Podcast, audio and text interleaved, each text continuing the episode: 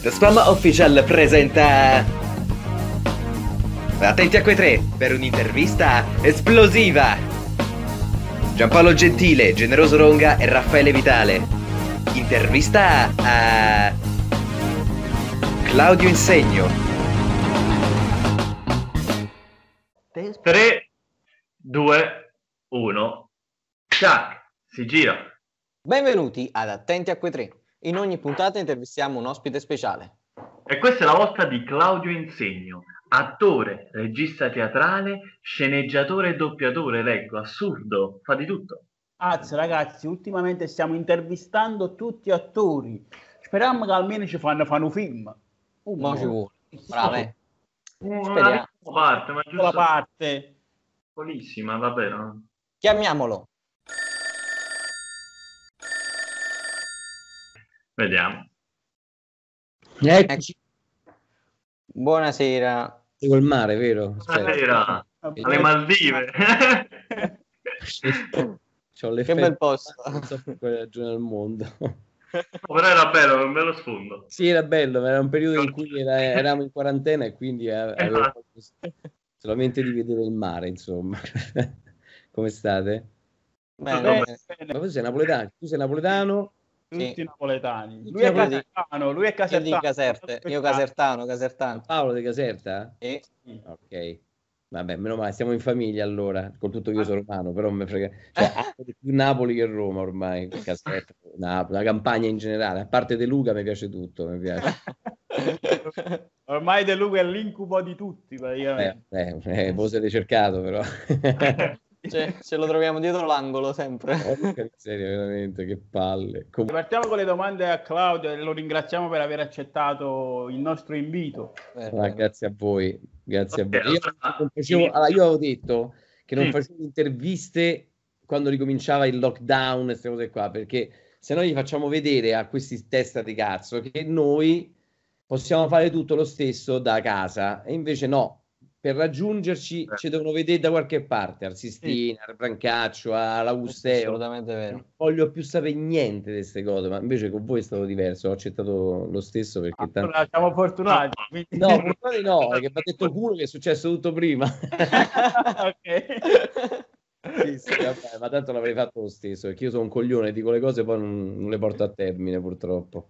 Vabbè, Ah, d'accordo, però è, è anche giusto, è vero, però fermarsi è la cosa che dobbiamo, non dobbiamo fare. Se ci fermiamo siamo... no, no, ma infatti no, io non mi, io non mi fermerò mai. Il problema grave è che mi sto rompendo i coglioni di guardare Netflix e basta, capito? Cioè voglio far pure, o voglio fare pure Netflix, quindi... male che- a chi lo dici? Eh, vale una corsa di lavoro che comincerà a gennaio, ma se continua così, secondo me neanche a gennaio ce la faremo. Vabbè, dai, eh, iniziamo. e- Dai. Non bisogna essere pessimisti, Esatto. già siamo pessimisti di natura proprio. E Siamo- neanche siamo positivi, perché oggi è meglio non essere positivi. Quindi siamo in una via di mezzo. positivi non però- Sto guardando se la luce da Barbara D'Urso va bene o no. Alexa, spegni lampada. Vediamo un po'. È peggio, non è buio così. Sì, sì, è peggio. Perfetto. Alexa, accendi lampada. Ah, boh, questo era per farci vedere che Alexa... Abbiamo capito che c'è Alexa, noi siamo ancora al tempo dell'interruttore, quindi Eh, sì. No, vabbè, ma hanno regalato, ma non lo vorrei mai perché dice certe cazzate inutili. Però. Io Però- cantava insieme a Coso, insieme a Tiziano Ferro. Vabbè, questo periodo Alexa è di compagnia, non lo puoi negare. no, no, lascia bene, ma io sto soli. Guarda, che- Meglio soli che, che con Alex. eh sì. E poi dovrei venire. Vabbè, poi ne parliamo tanto comunque. Ok, benvenuto Claudio. Allora, iniziamo subito con la prima domanda. Quando abbiamo Ammazza, fatto sì, lì... Non hai messo neanche la sigla, non hai messo una. Ma noi la sigla Ah, la non è facciamo... tutto- Chi è che canta? Devo- tutto canta. Fai la sigla, qualcuno cantasse una sigla. No, fai una domanda. No, no, qua- Qui cantiamo e suoniamo, però la sigla la montiamo comunque.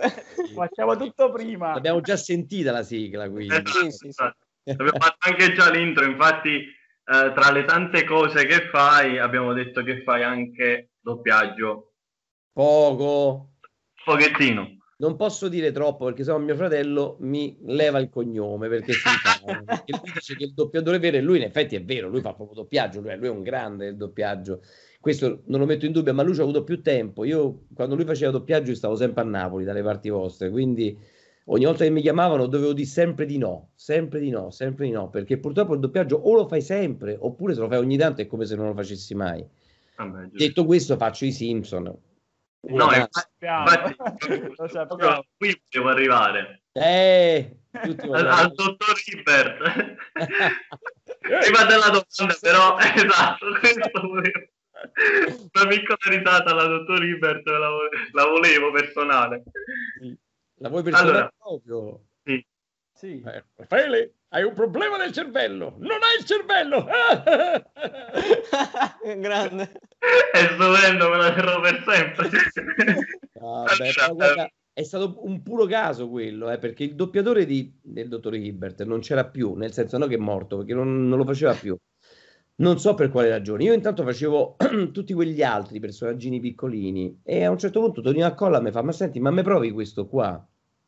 E ho detto, vabbè, ma eh, cioè, già c'è, perché no, no, provamelo te.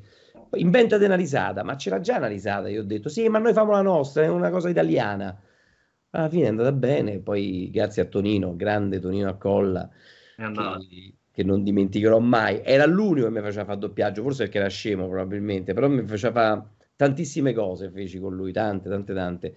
E poi era, anche se tutti un po' non è che lo amavano e lo odiavano, però nel doppiaggio era abbastanza amato e odiato, ma un po' come tutti quanti. Tanto alla fine siamo tutti amati e odiati in questo mestiere, quindi è proprio questo quello che ci porta avanti, no?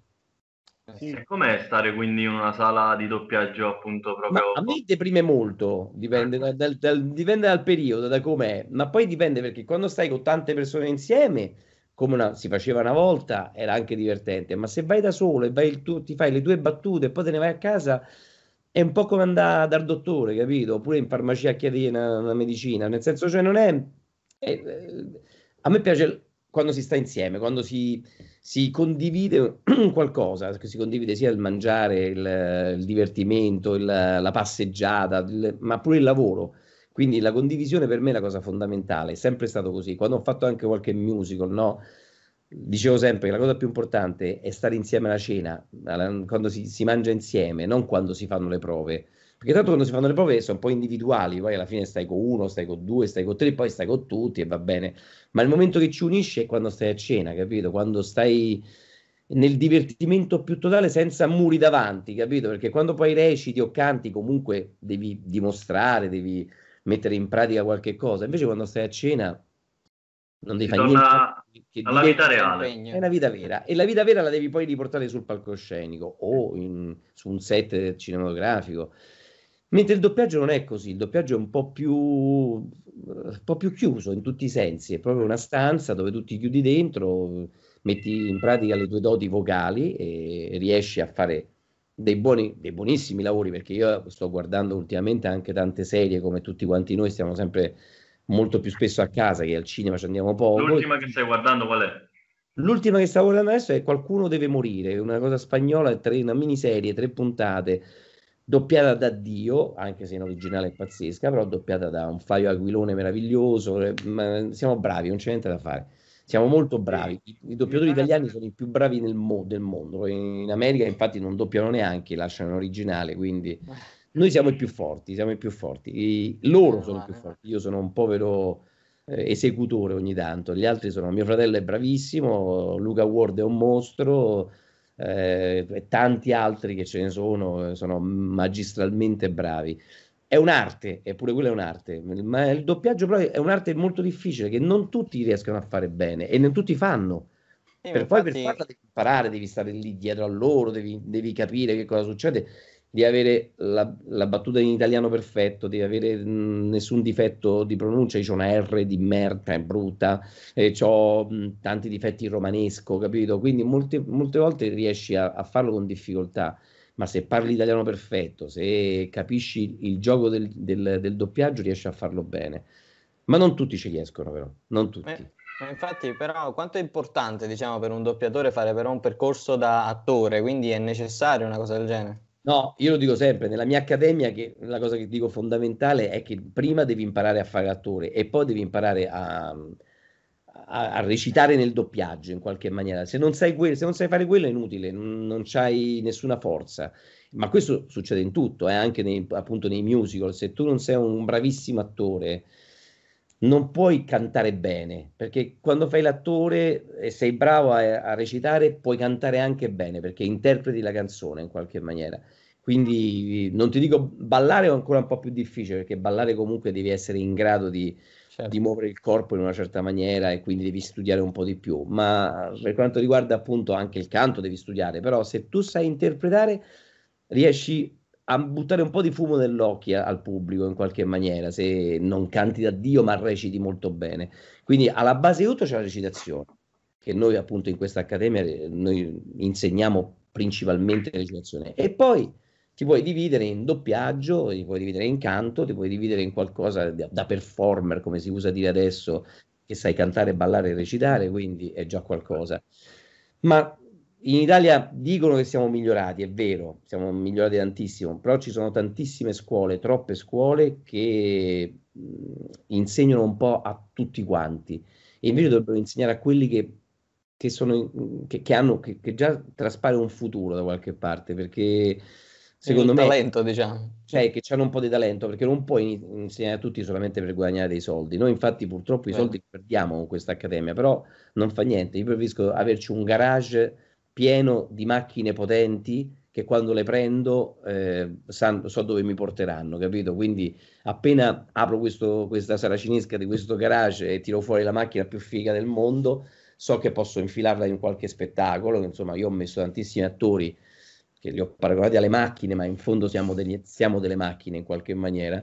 Noi li ho, li ho messi, ho tirati fuori da, dalla nostra accademia e li ho messi nei miei spettacoli, perché secondo me se lo meritavano però perché noi ce ne abbiamo pochi dentro a ogni classe, ma ci sono delle accademie che hanno 50 persone, ma eh come sì. fai a, a, a gestirli? Non, no, non, è facile, quindi crei dei mostri senza lavoro dei depressi che vanno da un psicanalista dopo un po' eh, che li trovi per terra. Certo, perché poi magari tra quei 50-60 c'è qualcuno che lo vuole fare anche seriamente, vuole fare un percorso più o magari è un, proprio un talento e quindi e non riesce a dimostrarsi a uscire fuori. Vabbè, adesso nessuno diventa più famoso perché purtroppo è difficile, quindi mettetevelo in testa, nessuno diventa famoso. a, me che non fai, a meno che non fai un TikTok da paura. Noi ci proviamo, però non ci riusciamo. No, non riusciamo, non riusciamo a fare un bel balletto che riesce. No, io non ci riesco proprio, guarda. Ho detto, ma infatti mi hanno detto, ma perché non provi a fare TikTok? Mi hanno detto, ma che, ma che, ma che, ma che faccio? Cioè, ma che mi metto a fare? Mm, non so, canto, mi faccio doppio, doppio delle persone, ma perché? Ma che è? Non è un'arte, secondo me, quella, è solamente una paraculata del momento, diciamo, che ti fa diventare conosciuto per un po' di mesi, un po' di anni forse pure probabilmente, però poi alla fine la carriera non ce l'avrai mai.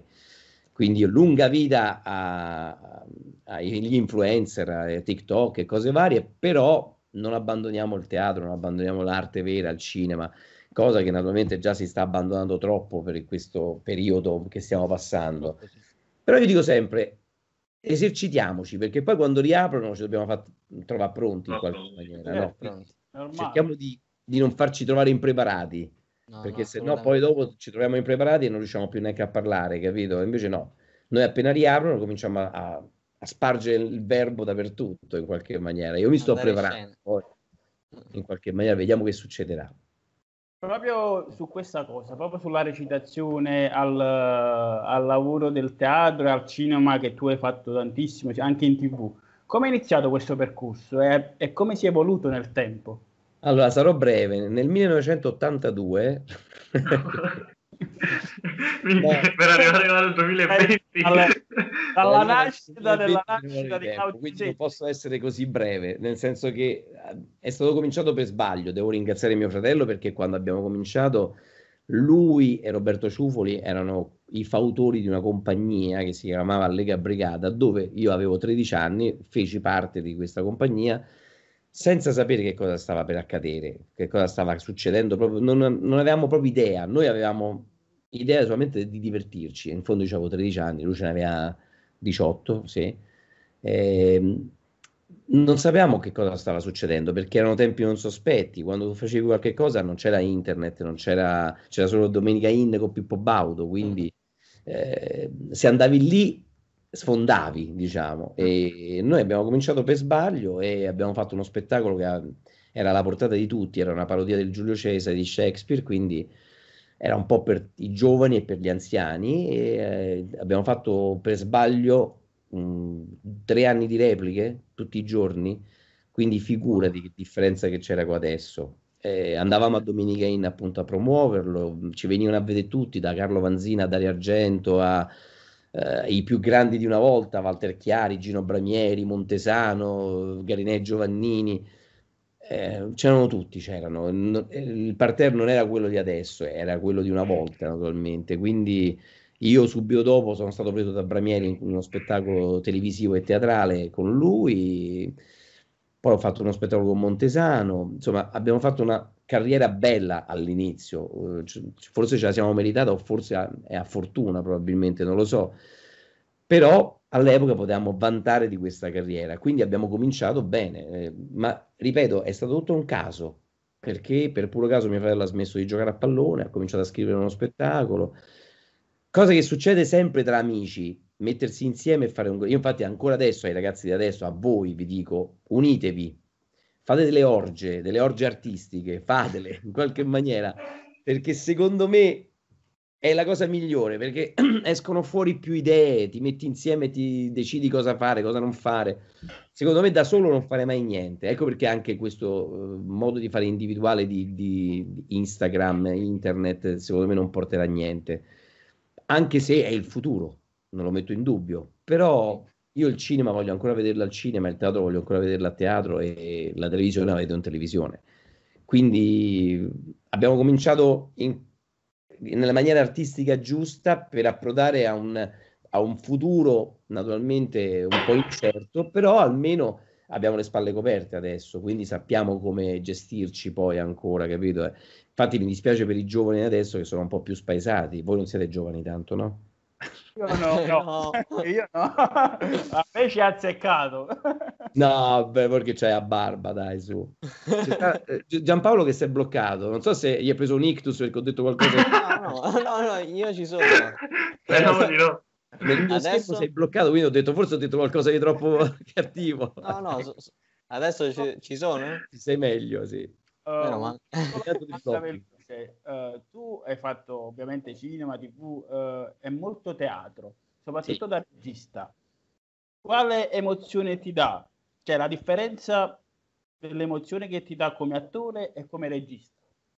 Ma io, tutti mi dicono sempre cosa preferisci fare, il regista o l'attore? E io dico sempre, ma se è possibile vorrei fare tutte e due sempre, perché un'emozione è il fare il regista e un'altra emozione è fare l'attore. Pensa quando le metti insieme cioè diventa una, un'ondata di emozioni, no? E quindi vorrei far, continuare a farle insieme in qualche modo.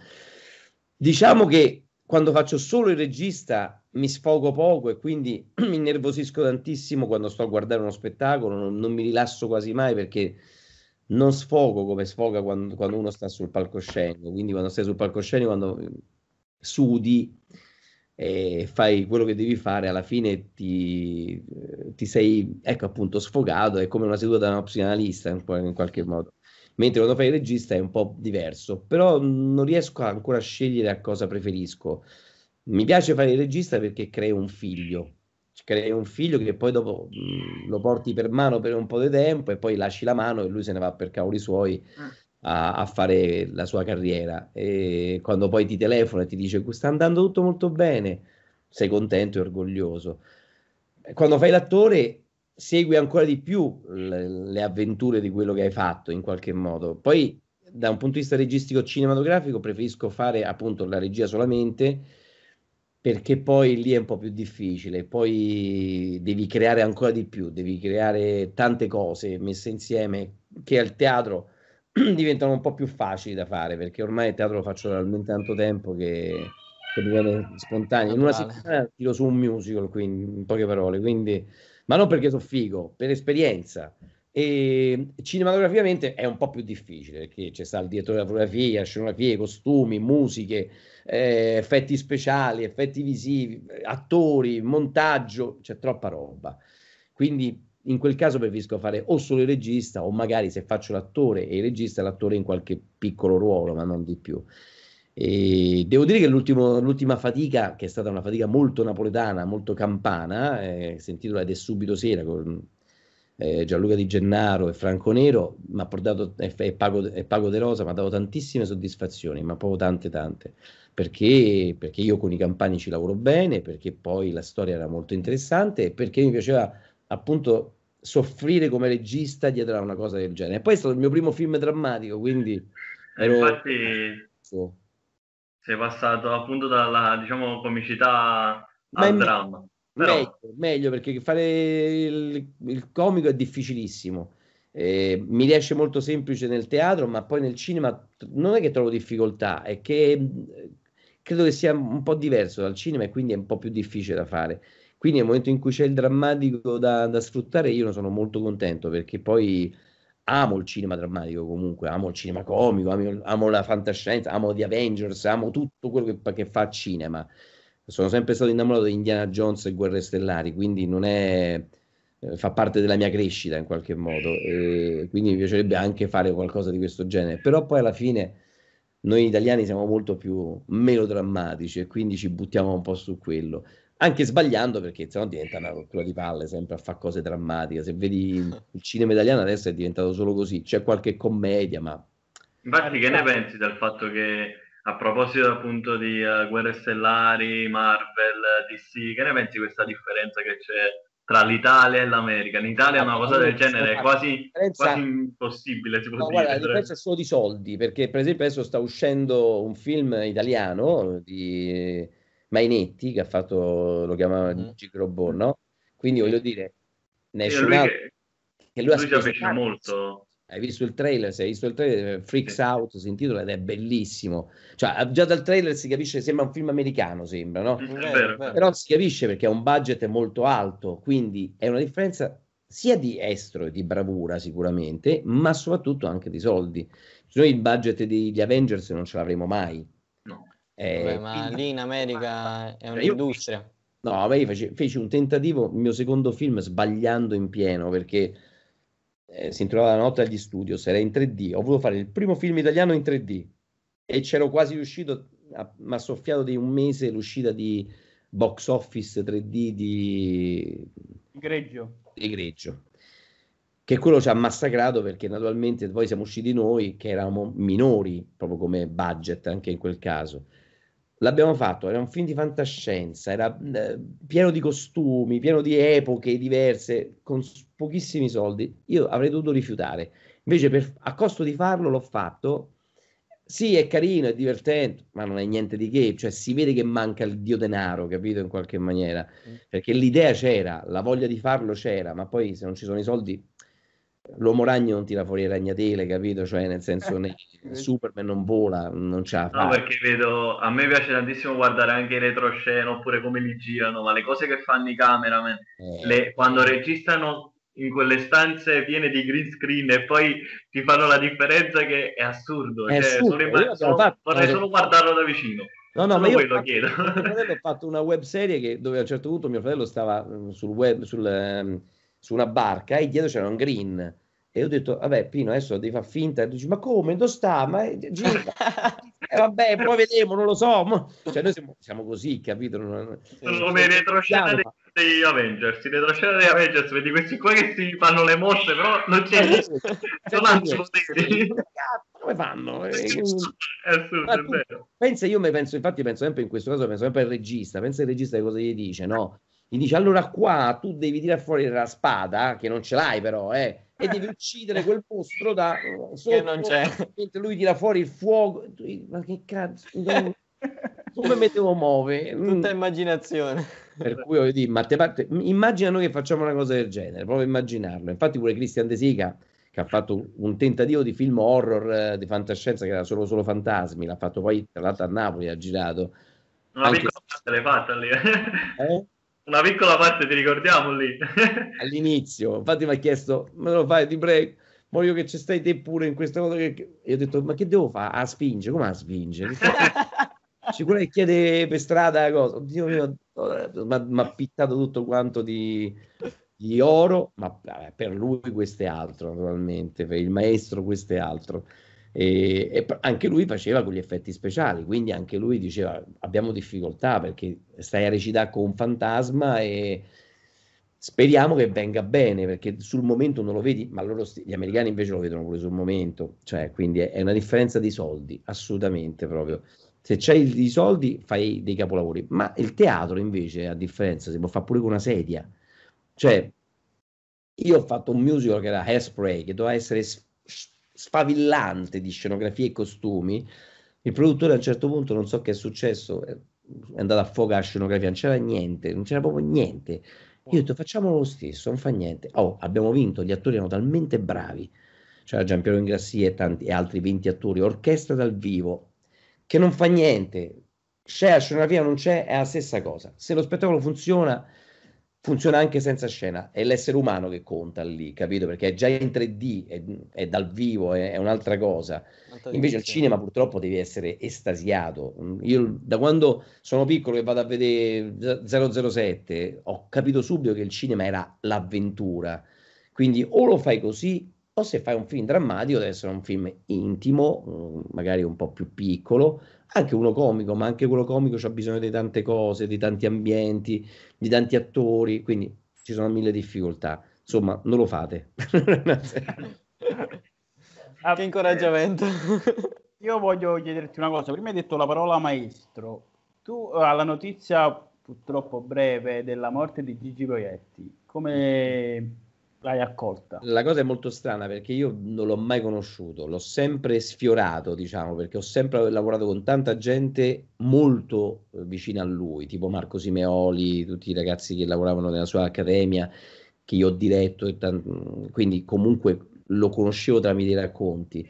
Ma la cosa buffa è che io l'ho visto insieme a mio fratello, mio padre e mia madre al Tenda Strisce a Roma, che era il primo tendone è la prima replica di A megli occhi please, quindi lui aveva 40 anni, e io poi vidi il Gaetanaccio al Brancaccio, quindi comunque l'ho vissuto, l'ho vissuto sulla mia pelle ammirandolo in tutti gli, proprio le sfumature, gli angoli della sua vita, del, del suo viso, tutto ho amato di lui, la voce, i, le canzoni, essendo poi romano, naturalmente lo sentivo molto vicino, naturalmente, però poi non ho mai avuto, ho sempre avuto la possibilità di vederlo tipo a cena eh, oppure mh, anche fuori dal teatro, cose del genere, ma mai avuto la possibilità di, di fermarmi a parlare con lui, anche perché naturalmente magari non volevo disturbarlo, io poi sono molto timido, non sembra, ma sono molto timido, quindi se vedevo un grande come lui non riuscivo ad avvicinarmi anche in, in tenera età e neanche adesso l'avrei fatto probabilmente. Magari adesso un po', un po', più sfrontato posso riuscire a farlo, però vabbè, ho sempre avuto questo timore stupido, diciamo, anche perché è inutile. Quindi non l'ho mai conosciuto realmente, però posso dire che dai racconti di tante persone che è venuto a mancare un pezzo di storia. Ma la cosa bella, perché in tutto questo brutta, cosa drammatica, quando l'ho saputo, io ho detto, vabbè, piangiamo, ci dispiace tantissimo, è una cosa brutta la morte di una persona, è comunque una cosa brutta, soprattutto di un grande artista come lui, però ci ha lasciato tutto, cioè sì. ci ha lasciato talmente tanta roba che io mm, sono quasi felice. Senso, è brutta mai. come parola dire felicità di fronte alla morte di un grande attore come lui, però posso andare su, ho tanti DVD e posso rivederli, posso andare su YouTube e vedere qualsiasi momento suo, posso, ho il, il disco, il vinile di Amigli Occhi Please, c'è tanta roba eh, da vivere ancora con lui. Secondo me è anche un bene che ci abbia lasciato con tutta questa roba e che magari non sia andata avanti nella disgrazia nel tempo, nel senso che da 80 anni a 90 anni, magari altri 10 anni, magari avrebbe vissuto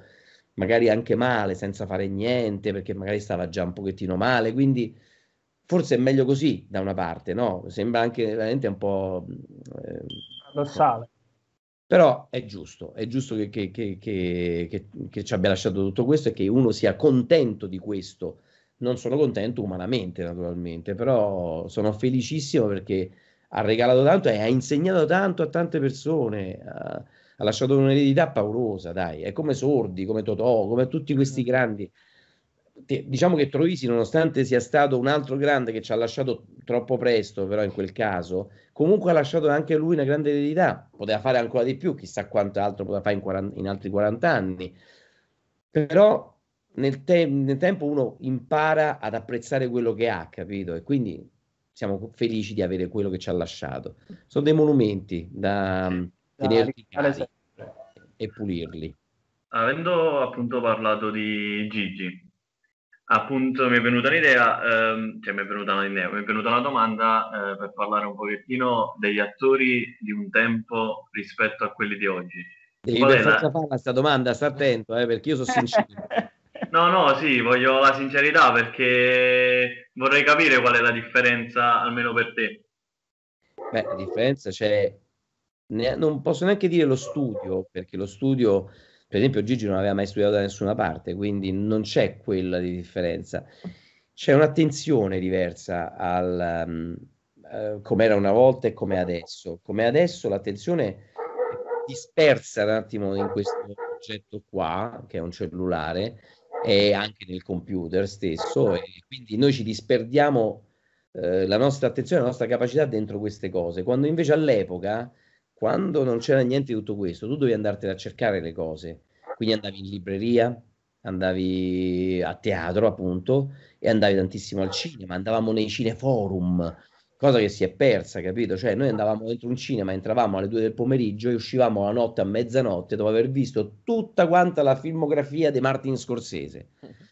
Se no non eri felice, capito che voglio dire? Quindi quando finiva quella cosa lì, per te era studio Adesso nessuno mai ho sentito nei ragazzi che vengono in accademia, nei ragazzi che incontro nelle altre scuole, in Campania, a Torino, a Milano e tutto quanto, che vanno a informarsi in una libreria.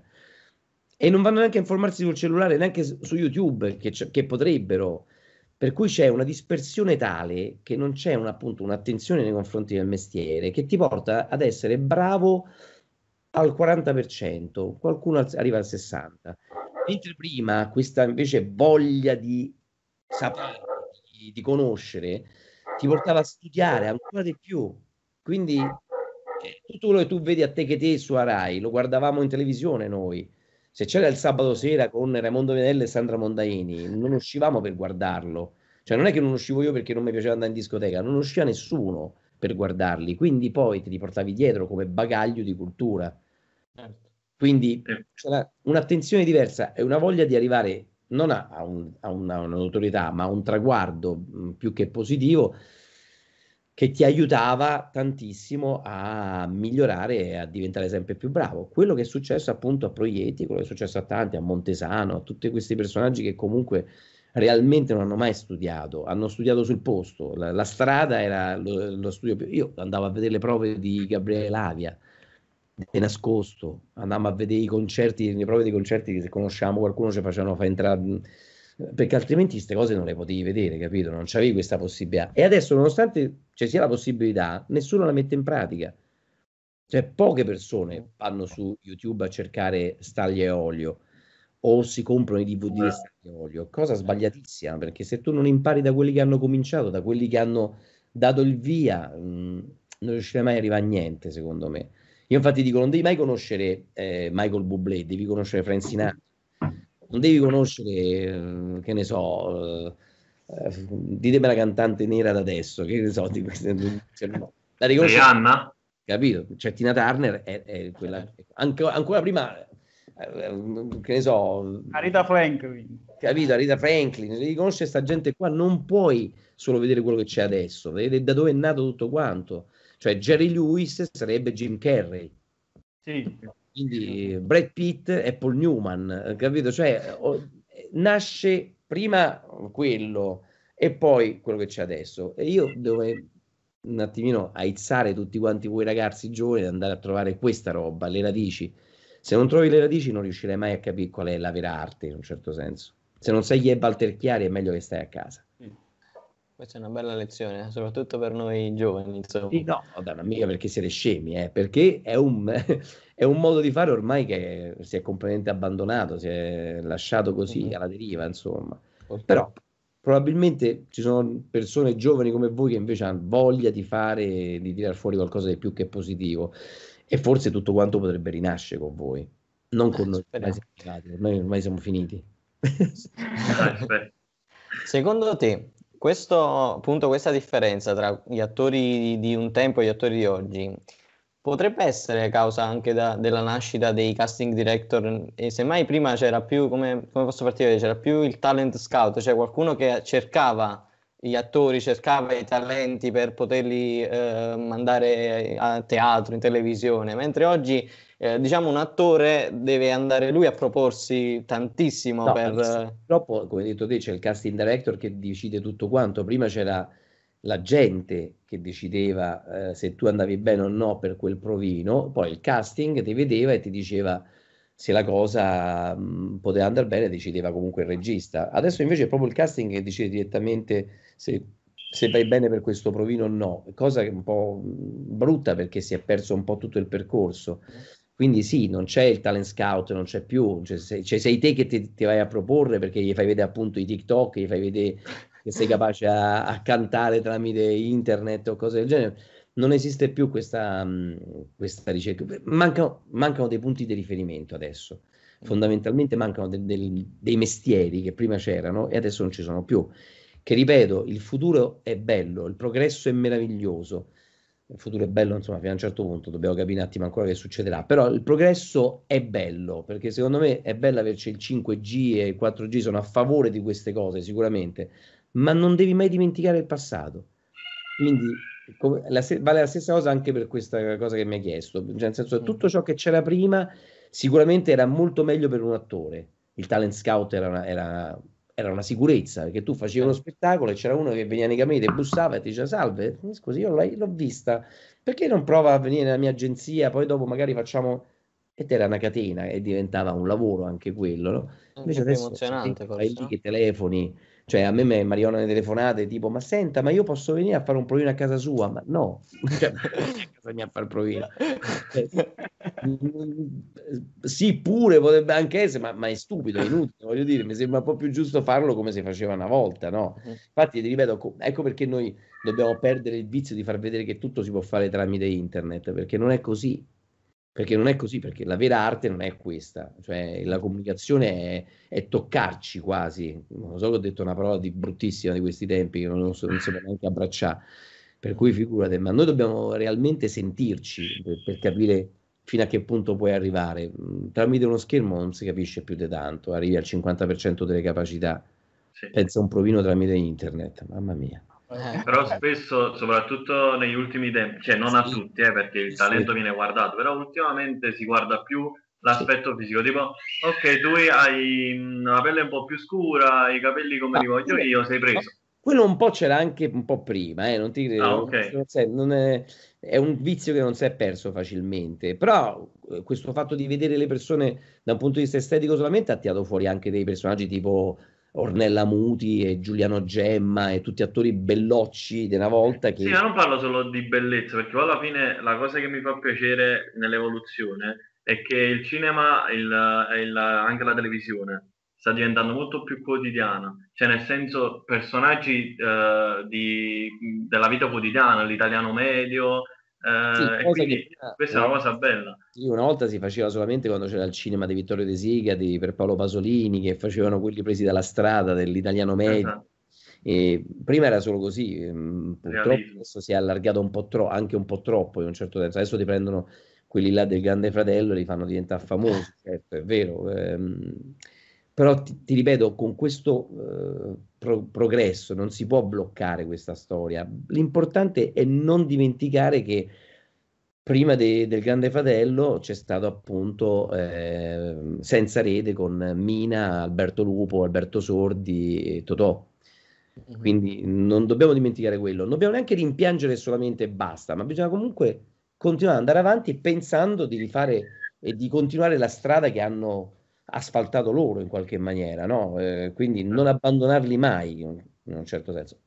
Poi uno ci riesce, qualcun altro non ci riesce, voglio dire. Certo. Noi ce la mettiamo tutta, io ce l'ho messa tutta, mo sto Covid ci ha bloccato un po' a tutti quanti, quindi si spera di ricominciare e di ricominciare ad andare in giro a spargere appunto, come dicevo prima, il verbo nelle accademie, quando facciamo i, i workshop, io sono sempre felicissimo di regalare eh, perle, non di Dio di saggezza, ma di momenti vissuti che hanno caratterizzato e aiutato la carriera in qualche maniera ad, ad andare avanti e a, e a progredire. Speriamo presto, dai. Speriamo. Claudio, allora noi siamo mh, abituali a fare un gioco con i nostri ospiti. Che gioco è? Niente Ah, balletti di vedo TikTok. non, è- non riguarda TikTok, queste cose qua. Ah, non mi devo spogliare cose No. così. allora, io proverò a recitarti alcune frasi di alcune, alcuni spettacoli teatrali. E io poi non, mi- io non mi ah, io- ah, avverto, ho una memoria di merda, cioè, per cui se Vabbè, hai, se hai anche preso qualche pezzo da qualche spettacolo mio, ti dirò, boh, che cavolo, zero, eh. Dai, Gino, casomai gli dai una mano. No, guarda, da- da- dammi un aiutino da casa. Vai, Ma chi che urla ogni tanto? Sento delle urla. No, è, mia, è colpa mia. È la, è la mia nipotina che ogni tanto sta giocando di là. Mi scuso, pensavo non ti No, sentissi. no, ma è bello perché quando senti eh, cioè, i bambini che urlano è bello, e, a parte che vorresti ogni, uccidere. ogni tanto, ogni tanto, non sempre.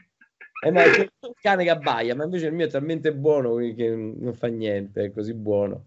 Allora, partiamo con la prima frase. Sì. Che io proverò a recitarti.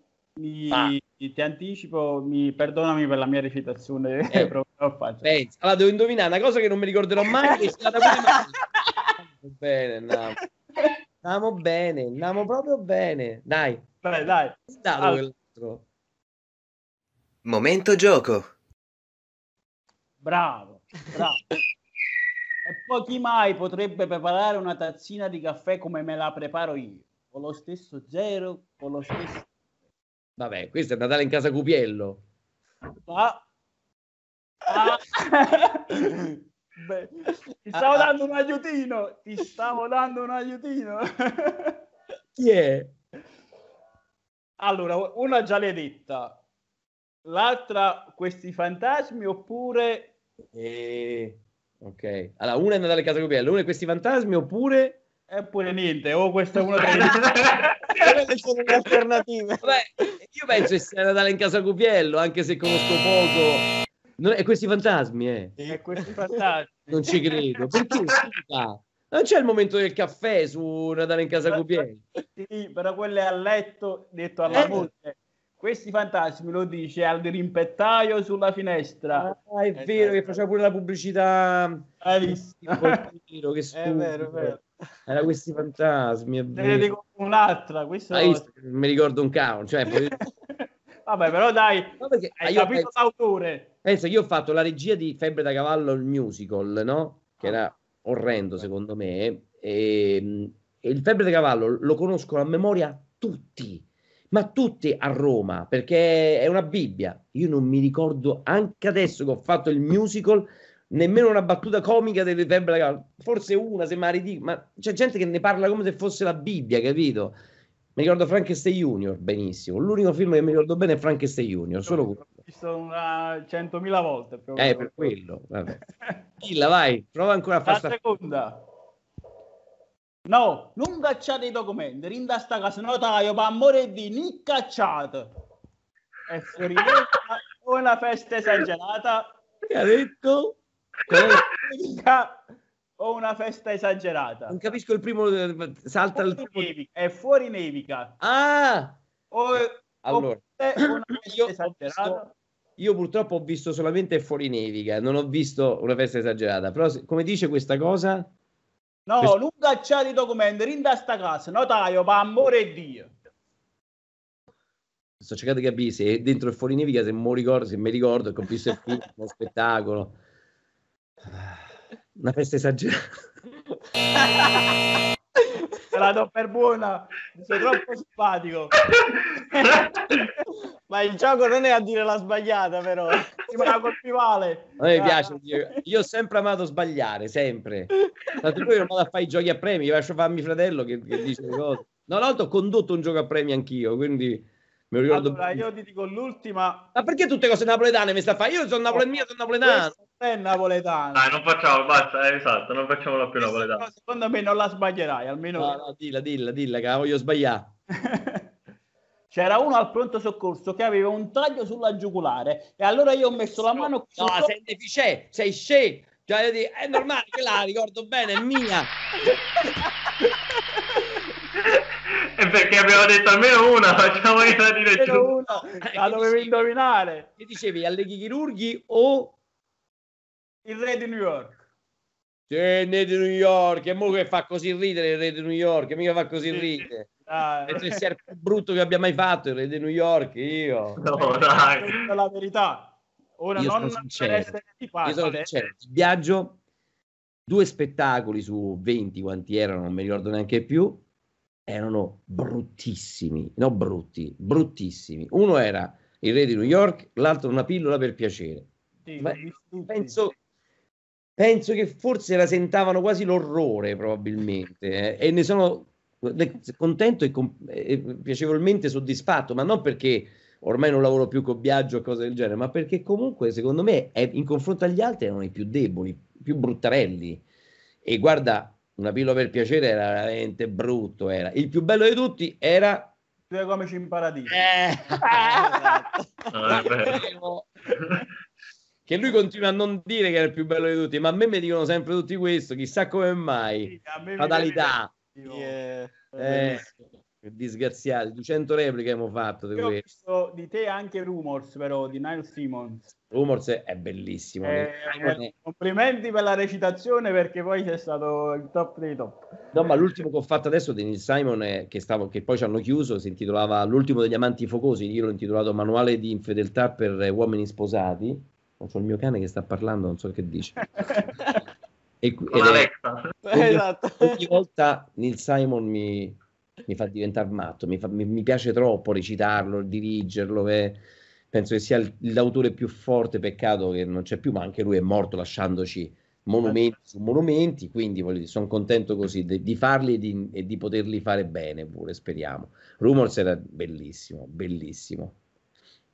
Sì, no, è stato, io l'ho visto ed è bello, bello, bello, davvero. Sì, molto bello, però peccato che l'hai visto sul... eh, YouTube l'ho visto, mi, mi- eh. la mia pecca purtroppo. dal vivo era bello, vabbè, eri troppo giovane, anzi non eri neanche nato forse. No, secondo me- no, io sono dell'87, quindi penso ero nato. Ma sono vecchissimo, porca miseria. Che palle. No, sono po- è pochissimo, la differenza. Piccola. E che piccola, sì. beata. Quanti anni sei te? Io, Io, Tutti e tre. Eh, se diciamo io ho com- 33. cominci tu. Te 22, Raffaele? Io 21. 21, oscurati. Te Giampaolo? 20. 20. Te? Io 33. Fate schifo. L'altro è vecchio, vabbè. Ah, sì. Grazie. Ci siamo presi un po' più saggio il terzo perché Posso, posso anche oscurare. Anzi, la ricordo- Non abbandonate, vi prego. Intanto voi tre, poi gli altri speriamo che non No, abbandonino. fortunatamente ci siamo conosciuti a teatro, quindi... Ah sì, eh? Sì. Sì. Ok. Facciamo teatro anche noi, anche se è ancora beh. Quando è all'inizio. che, quando è che mi invitate a vederlo? Mai. Verrà più presto. Anzi, secondo me se noi ci candidiamo per una tua prossima regia fare uno spettacolo, un musical che si chiama Una novità, una novità, Non so cantare, non so cantare. dico. una grande novità. Ah, Infatti ti volevamo chiamare per fare un provino a casa tua, sì. Bravo. Peccato che non potete venire perché non vi fanno viaggiare. Comunque no, ci sono i provini online, eh, a parte gli Eh, scherzi, ci sono i provini online di questo Compagnia d'Oriente che mi ha chiesto di fare questa nuova versione di Pinocchio eh, a Napoli, naturalmente. Mm, Quindi sono contento intanto di fare parte di una compagnia nuova e quindi giovane. E poi in più di venire a lavorare di nuovo in Campania, di venire di nuovo a Napoli in qualche modo perché io amo il, il sapore, solo il sapore non solo del cibo, ma del, della, mm, de- della felicità napoletana, campana, insomma, quindi mm, mi, trovo talmente in accordo con, con tutti quanti voi, naturalmente, che sembra una cosa strana, sembra che parliamo di extraterrestri, ma in fondo un po' sì, è così, voi vivete in un mondo tutto vostro, quindi è, il bello è proprio quello, che siete riusciti a crearvelo, quindi è geniale, da una parte La geniale. strana, l'ultima, la cosa più strana che hai visto a Napoli. La cosa più strana che ho visto a Napoli, hai visto sentito? No, eh, ne ho viste tante, eh, stando tanto tempo lì ne ho, viste anche troppe, però anche solamente come, come ti invogliano a entrare dentro un ristorante, naturalmente, che uno una volta a me mi ha detto, vieni, vieni, vieni a casa, ma perché? Si mangia, te lo dico in, italiano, si mangia ma non si paga. Come cazzo è possibile? Come... Dici, ma veramente? Ma, ma voi lo fai? Eh, sì, E sono entrato, alla fine è arrivato il conto, io ho fatto scusami, ma mi avevi detto che non si pagava? E lui ha detto, quando te l'ho detto? Prima. Eh, ma prima, ma poi è un altro te. Adesso è una, è cosa, è un'altra. Ho detto, "Vabbè, dai, scusa, ti, ti pago solo per la simpatia, perché proprio... Perché poi alla fine c'è questo di bello, che comunque sei circondato da divertimento, capito? Nonostante uno non abbia una- un euro, una lira, niente, si diverte lo stesso. E questo è il motto mio, ma penso di tutti gli artisti, cioè diventare comunque un guitto davanti alla morte, quindi ridere sempre. Speriamo. A proposito di questo, c'è un piccolo aneddoto che mio padre mi fece troppo ridere da questa cosa, che disse, quando noi andiamo all'estero facciamo tipo la foto ai monumenti e a tutto, quando vengono, eh, non so, i cinesi, giapponesi a Napoli, se ne vanno con le foto dei ragazzi a 5 sul motorino, che buttano, fanno buttare la spazzatura al più piccolino che sta il bimbo stesso, come dice Siani, perché sono cose che non vedono. D'altra parte, quelle cose del passato, ho detto, quando vai a Napoli vedi talmente tante cose che è tutto è strano, ehm, anche come guidano, come parlano, quello che dicono, quello che fanno, le invenzioni delle parole. eh, cioè, voglio dire, anche noi romani ci inventiamo tante parole in dialetto, però mai come, come le inventate voi da un punto di vista artistico. Stiamo a dei livelli da, da nuovo vocabolario, infatti è quello che è stato fatto pure, no? Quindi sicuramente questo elogio a Napoli, me, la, campagna se lo merita tutto, nonostante il momento drammatico, però comunque si merita questo e altro. E io naturalmente amo questo, questo modo artistico di fare e di vedere le cose, perché poi dire, abbiamo, avete tirato fuori i più grandi art- artisti, quindi anche noi romani, eh, però No, sì, ma è- c'è tra, la- tra i romani e i napoletani c'è una piccolissima linea sottile, ma stiamo là. No, io penso che proprio l'Italia è sottovalutata perché eh, a me piace molto. Sì, ci sono artisti veri. Ma sì, Sì. ma un po' dappertutto, in tutto il mondo, anche a Milano ci sta veramente il grande artista, anche perché mo devo andare a lavorare a Milano, quindi fatemi parlare bene quello di come prendono, capito? Eh, Ah, Milano è bellissima. Milano è meravigliosa. Meraviglioso. Claudio, noi ti ringraziamo per aver Grazie partecipato. davvero. Davvero tanto. Grazie a voi e mi raccomando, una bella lezione. studiate. Qua, aspettate un attimo che vi faccio Vai, vedere vai. la cosa più bella del mondo. Ciao. Ciao. Come si chiama? Come si chiama? Bart, Part. Ah. Dove, va? Bob Bacharach, Ah. grande musicista, imparate chi è Bob Bacharach. Non mi... Va benissimo. Non baciare in pubblico. Ciao, Eh, Bart. Ciao. Ciao, ciao Claudio, grazie mille. Ciao, Claudio. Ciao grazie Claudio, davvero grazie. Sì, ehm, Ringraziamo Claudio Insegno per essere Ciao, stato Claudio, con noi. Vi grazie. aspettiamo alla prossima puntata di Attenti Attenti a quei tre. Rimanete, rimanete attivi sui nostri social perché così scoprirete quali sono le prossime interviste, chi sono i prossimi ospiti e vi divertirete. Chi sarà il prossimo ospite? Lo scoprirete sui social. Ci vediamo presto. Sigla!